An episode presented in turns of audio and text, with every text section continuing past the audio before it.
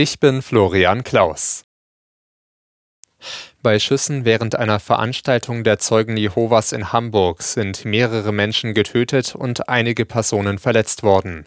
Nach Informationen aus Sicherheitskreisen stuft die Hamburger Polizei die Schüsse als Amoktat ein. Die Polizei war schnell vor Ort, sagte ein Polizeisprecher.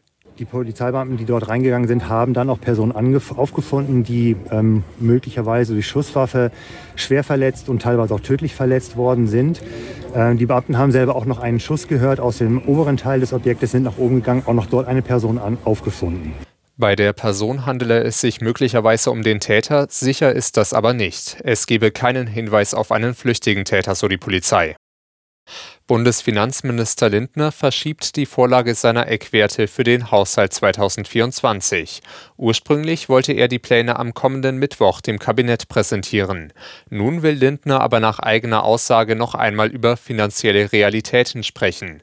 Seine Ministerkollegen hatten Zusatzwünsche von 70 Milliarden Euro angemeldet, für die Lindner keinen Spielraum sieht.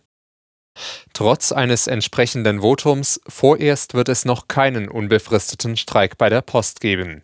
In einer Urabstimmung hatten sich zwar 86 Prozent gegen das Tarifangebot der Post und für längere Streiks ausgesprochen, die Gewerkschaft Verdi will aber vorher noch einmal verhandeln.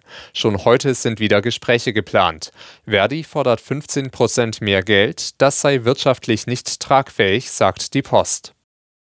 Gut fünf Monate nach Anhebung des Mindestlohns auf 12 Euro pro Stunde hat der Sozialverband Deutschland eine weitere Erhöhung zum nächsten Jahr gefordert. Die Inflation müsse stärker ausgeglichen werden, sagte die Vorstandsvorsitzende Engelmeier der Funke Mediengruppe. Nach den Berechnungen des Verbands müsse der Mindestlohn auf 14,13 Euro steigen.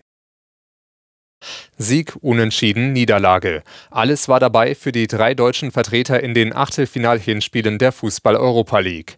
Freiburg hat bei Juventus Turin knapp mit 0 zu 1 verloren.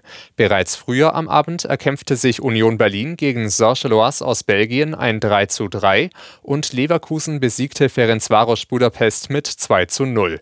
Die Rückspiele finden am kommenden Donnerstag statt.